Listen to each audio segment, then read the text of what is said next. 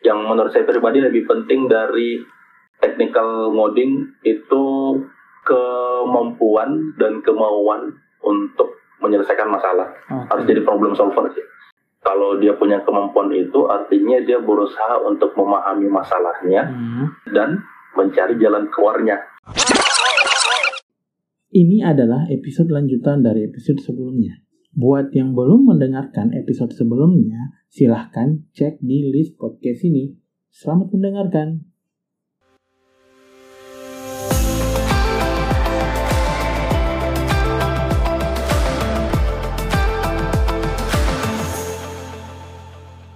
Nah, sekarang kita masuk ke bagian yang paling keren.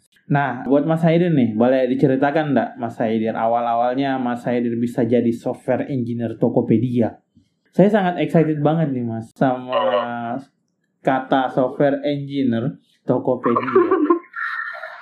Jadi waktu itu tahun 2018. Oke. Nah sebelum sebelum masuk ke Tokopedia saya cerita dikit ya. Jadi waktu Oke, itu siap, 2018 sebelum ke Tokopedia ini saya gabung di Tokopedia itu November 12 November 2018. Oke. Ah jadi pas tahun depan eh tahun depan bulan depan nanti nih udah pas dua tahun nih Tokopedia. Hmm. Jadi waktu itu sekitar bulan Juni apa Juli ya. Waktu itu sempat ada acara PDC Dain Asia Oke, take it. yang Product Development Conference. Iya. Jadi waktu itu kenapa saya mau ikut PDC waktu itu saya lihat uh, draft acaranya, uh, pemateri-pematerinya, wah ini keren nih. Seenggaknya bisa buka-buka insight lah apa yang lagi ini di teknologi sekarang ya. Oke. Walaupun di sana lebih banyak uh, bahas produk, tapi kan kalau dilihat kan ada beberapa teknikal tuh.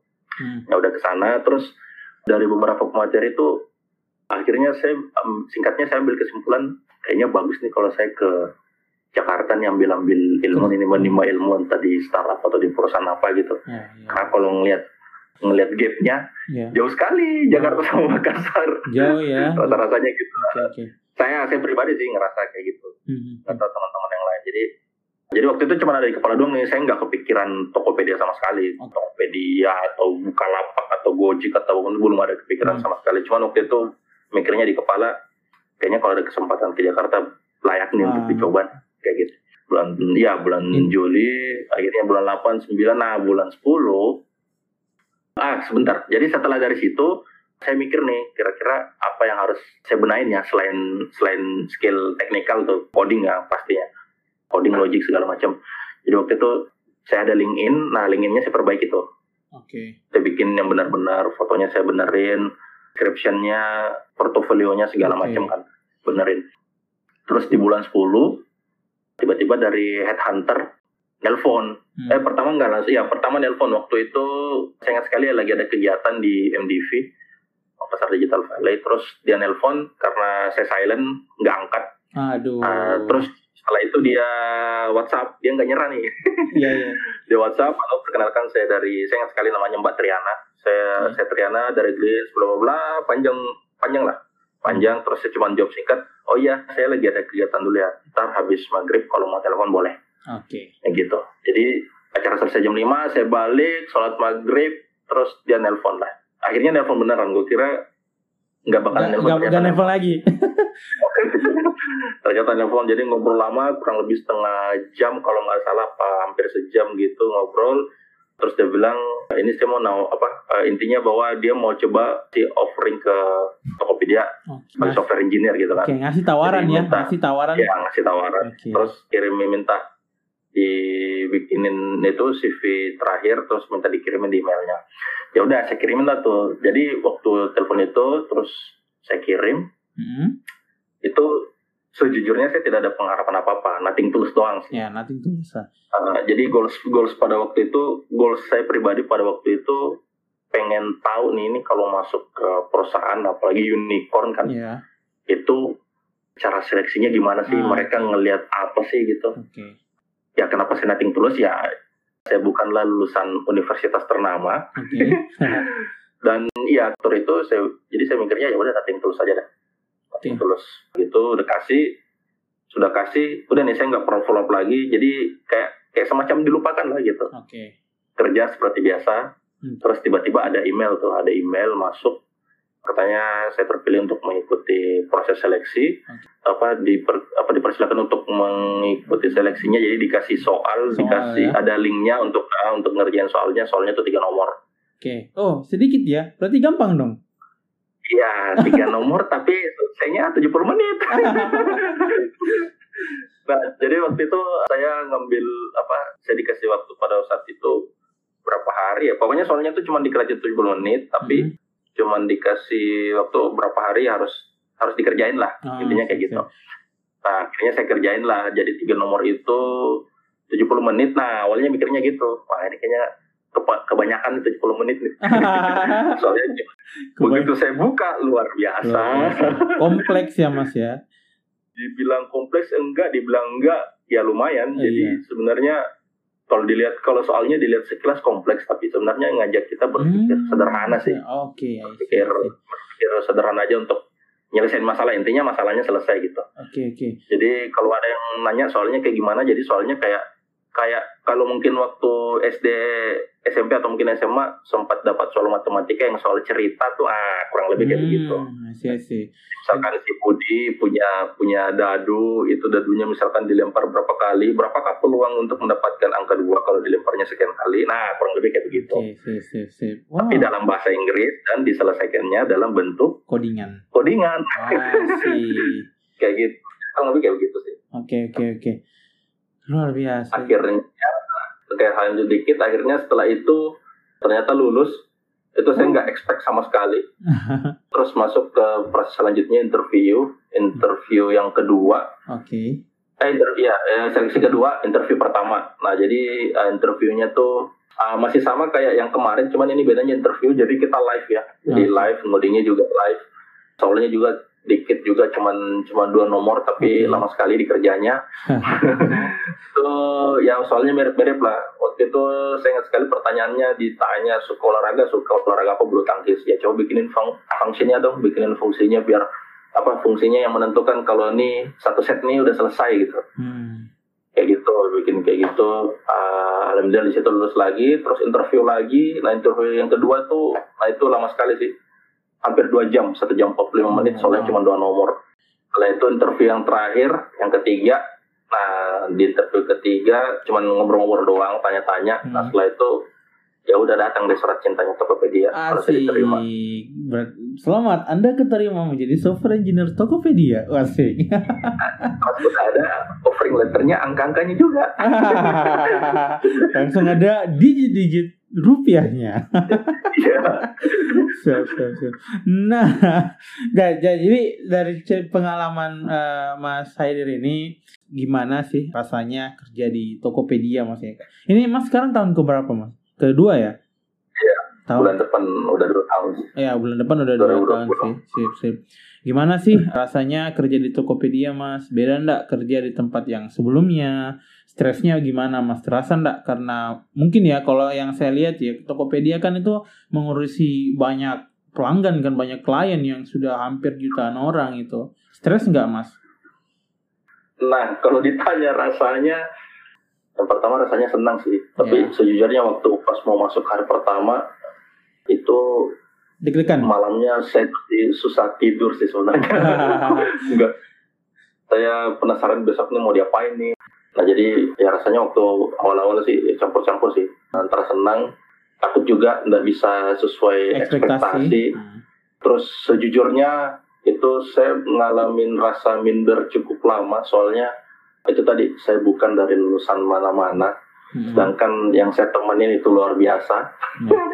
di samping kiri saya orang binus sebelah kanan saya ITS depan kalau nggak salah lulusan luar negeri Oke. eh iya terus belakang saya lulusan ITB lah saya dari mana Tapi ya yang membedakan apa yang bikin sama adalah kemampuan ngoding kan Mas ya. Logiknya. Jadi yang aku yang aku ya tangkap Iya, yang aku tangkap ini mungkin yang paling diperhatikan adalah gimana cara kita untuk men-solve sebuah masalah kan Mas ya. Tidak masalah bahasa pemrogramannya ya Mas ya. ya, Hmm, yang ya yang di expect uh, dari Tokopedia sih gitu sih. Hmm. Jadi rasanya awal-awal gitu, cuman ternyata apa ternyata teman-teman kerja nggak nggak seseram yang saya bayangkan, nggak Hmm. songong-songong, nggak humble ya, baik humble, banget. ya, ramah banget ya. full kita ada kita ada ini bisa dibantuin dikasih panduan segala macam terus kalau ditanya apakah beda sama yang di Makassar iya sejujurnya beda sih di Jakarta tuh kalau yang saya rasa pace kerjanya cepat sekali apa yang apa yang cepat lagi mas tadi pace kerjanya. Oh pace PACE oh ya ya ya oke. Saya rasa kerjanya cepat sih. Jadi kan tiap hari kita biasa daily tuh daily daily stand up kan. Stand up meeting apa kita jelasin kita ungkapin apa yang udah dikerjain kemarin hari ini mau ngapain itu kalau dengar mereka semua ngomong dalam hati gila ini kerjanya cepat sekali ya. Padahal kalau biasa perhatikan kerjanya santai. Oh masih masih sempat buka YouTube. Iya iya. Tapi kok bisa ini ya? Itu itu sih saya belajar banyak belajar dari mereka. Emang emang kerjanya mereka cepat tuh ya. pas pas emang kerja emang lagi fokus untuk kerjain jadi hmm. pas ada waktu kosong ya mereka mereka itulah mereka untuk refresh diri juga sih. Hmm. iya iya. Jadi rasanya ya rasanya campur-campur sih. Tapi sejujurnya senang sekali dan banyak hal yang ya bisa saya pelajari di Tokopedia sih. Siap. Sampai sekarang Siap, siap, siap, Mas. Oke, sangat menarik sekali ya mendengar ceritanya Mas Haidir ini. Saya yakin banyak teman-teman yang juga ikut termotivasi dalam ceritanya Mas Haidir ini. Nah, gimana ya mungkin langkah tahapan untuk bisa jadi seorang programmer yang bisa bekerja di perusahaan besar seperti yang Mas sekarang tempat ini di Tokopedia.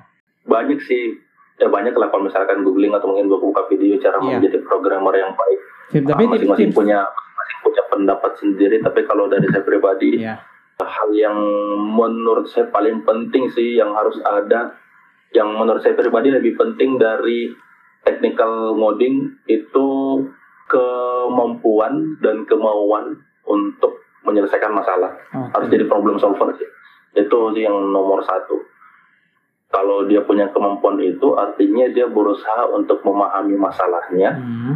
memahami masalahnya dan mencari jalan keluarnya Oke, intinya Nah itu ini ya ini, ini ada yang, ada yang menarik nih waktu waktu awal-awal Oke. eh, di Tokopedia. Siap, Waktu itu kita mau lagi coba apa coba apa lagi ada isu terus kita mau tuangin dalam dalam dalam satu bentuk fitur lah istilahnya begitu. Nah waktu itu tuh di di sprint dijelasin masalahnya gini gini gini. Hmm. Wah karena saya pengen juga ngomong tuh terus langsung nyeletuk. Oh berarti kita ambil data dari sini terus nanti di code-nya kayak gini. Oh langsung di cut dong. Ya tapi jangan bahas itu dulu. Kita kita beresin dulu masalahnya ini sebenarnya kayak gimana. Oh. Nah itu sih. Nah itu saya saya langsung saya langsung saya langsung klik dalam hati bilang oh iya bener ya kayaknya salah satu ini karena karena saya langsung langsung langsung ngoding istilahnya langsung ngoding Hmm. tanpa tahu betul tuh ini masalahnya sebenarnya apa sih Ah, iya iya. Tanpa grooming dulu ya Mas, ya. tanpa harus cari tahu. Benar Ah, ya benar grooming. Di situ tuh saya baru belajar oh ini yang namanya backlog grooming ya Hmm. kita grooming dulu. Iya. masalahnya apa sih sebenarnya? Jadi pada saat kita ngebahas masalah tuh sama sekali nggak ada nggak ngebahas database-nya nggak ngebahas siap. table-nya nggak ngebahas kita mau pakai metode apa nih asinkronus kasinkronus segala macam itu nggak sama sekali nggak dibahas sih. Oh, nanti emang betul-betul clear masalahnya kayak gimana cara nyelesaiannya Hmm. kayak gimana ini caranya belum masuk ke teknikal ya Iya. tapi dalam dalam dalam sisi flow bisnisnya nih ini kayak gimana nih cara Hmm. nyelesaiannya nah begitu udah clear nah baru masuk nih Hmm, ke teknikal baru kita ke codingnya. sama sama engineer nih cara nyelesaiannya gimana Sip, sip, sip, Mas. Jadi itu salah satu pelajaran paling penting sih Hmm, siap mas. Jadi salah satu pelajaran untuk mungkin kita bisa jadi seorang programmer yang baik adalah ya jangan dulu berpikir dari sisi codingnya ya. Jika ada masalah, kita lihat baik-baik masalahnya kayak bagaimana, kita berpikir bagaimana cara menyelesaikan masalahnya mungkin tidak tanpa coding tapi mungkin lewat flow untuk penyelesaian Iya. masalahnya. Nah, nanti pada saat sudah didapat penyelesaian masalahnya baru kita terjun ke coding. ya bener Oh, bener siap, bener siap. Nah, ini saya sangat berterima kasih Mas Haidir sudah menyempatkan waktu untuk ngobrol bareng kami-kami di sini seorang programmer awam. Terima kasih banyak Mas Haidir. Nah, terakhir Mas ya. Terakhir ya Mas ya, ada ndak saran dari Mas Haidir ini untuk teman-teman yang baru mulai belajar coding? Jadi kan tadi tahapan untuk menjadi seorang programmernya. Tapi kalau misalkan teman-teman yang baru mulai belajar coding, ada ndak Mas saran-saran buat yang baru belajar coding? nah ini berdasarkan pengalaman pribadi sih Oke. nomor satu itu sabar Nomor dua juga sabar. Satu sabar, dua sabar, tiga apa om? Sabar juga sih. Ah siap. Soalnya gini, ya ini ini kembali lagi ya beda-beda pendapat. Siap. Yang baru belajar PHP terus langsung loncat ke framework tuh. Ah benar. Kalau saya pribadi tergantung goalsnya sih. Kalau misalkan dia mau jangka pendek, Mhm. ya mungkin oke aja. Tapi kalau misalkan jangka panjang, kalau saya pribadi mending jangan, mending sabar aja pelan-pelan dari bawah. Pelan-pelan Memang ya. mungkin sedikit lama sih, tapi tapi lebih menurutku sih lebih bagus sih dan Hmm. dan lebih kita lebih paham siapa sebenarnya yang terjadi di belakang in Hmm. case ada misalkan request tertentu dari dari user atau misalkan emang misalkan misalkan frameworknya ngebug gitu kita kita ngerti oh salahnya di sini nih misalkan kayak gitu karena ada kejadian tuh ada kejadian misalkan si A nih lagi lagi ngerjain project nih project kliennya Hmm. terus kan kalau misalkan kayak misalkan di Laravel tuh kalau kita mau ngambil data kan langsung aja tuh pakai pakai modelnya terus misalkan pakai pakai all itu tuh Hmm. nah udah udah langsung dapat datanya nah tapi kalau misalkan si si usernya minta minta datanya misalkan minta data yang dipanggil itu di custom tuh misalnya misalkan saya mau tang- eh, data yang tanggal sekian nih tanggal sekian tapi yang yang yang statusnya ini doang nih nah kalau orang ini nggak pernah belajar query nih waktu awal-awal belajar PHP kan kalau kita bisa belajar PHP connect ke database kan belajar beberapa query-query dasar tuh Ya, nah, query itu kalau mas, dia itu Nah, query itu query itu yang ini ya mas ya, yang select all Ya, from yang oh, siap. like oh, segala macam. Nah itu kalau dia nggak ngerti kayak gitu, nangis tuh ya. ini cara cara cara cara caranya gimana nih? Apalagi kalau misalkan belum terlalu ini untuk ngebaca dokumentasi misalnya. Iya. Ya saya sendiri juga masih belum terlalu fasih sih baca dokumentasi. Cuman maksudnya kalau kalau nggak kalau nggak bisa itu terus tiba-tiba langsung loncat ke situ, menurutku sih cukup beresiko sih. Hmm. Nah, tapi ini kembali ya pendapat masing-masing. Tapi kalau pendapat mending sabar deh, pelan-pelan. Siap. Jangan jangan jangan dipaksa lompat. Oke. siap, Ada tuh memenya tuh yang mau langsung belajar framework tapi nggak belajar dari dasar yang tangga-tangga Yang itu tangga itu ya. naik. itu sangat terkenal sekali ya. Oke, jadi Mas Hedi ya, jadi kalau misalkan kesimpulannya adalah kalau misalkan kita pengen belajar itu memang yang paling pertama adalah sabar ya. Jadi kita mulai dari basic, kita mulai belajar dari basic-basicnya, terus tapi tergantung juga ya Mas ya. Kalau misalkan memang mau investasi jangka panjang berarti kita harus belajar dari basic. Tapi kalau misalkan memang Yuk. itu kayak kita harus kerja skripsi di mana ya kita tahu ya skripsi itu mungkin besar kemungkinan itu adalah sebuah sebuah deadline yang tidak apa-apa kalau kita belajar uh, framework asal tetap kita ingat masalah basicnya basic dari uh, bahasa pemrograman itu sendiri begitu ya mas Iya. Kadir ya Dibilang case sih. Cuman kalau saya lebih kalau orang nanya saya ya saya lebih nyaranin untuk itu sih. hmm, Untuk siap. pelan-pelan aja Untuk belajarnya. pelan-pelan ya Sebenarnya nggak nggak nggak lama sih kalau orang bilang lama nggak lama juga sih. Hmm. Kalau yang penting belajarnya konsisten, nggak perlu ya, tekun banyak ya. jam dalam satu hari. Karena kalau terlalu lama belajar juga bosan pak, nggak ada yang mas. Iya benar benar benar. Oke, terima kasih Mas Haidir sudah menyempatkan waktunya bareng kita di programmer awam di sini. Terima kasih banyak waktunya Mas. Semoga Mas Haidir ini bisa lebih berkarya lagi di Tokopedia ya. Amin amin amin. Oke, kayaknya cukup itu saja dari saya. Terima kasih Mas Haidir. Wassalamualaikum warahmatullahi wabarakatuh. Thank you. Nah, itu dia tadi hasil ngobrol dengan pemateri kita hari ini. Semoga bermanfaat buat teman-teman. Terima kasih juga yang telah mendengarkan sampai selesai. See you.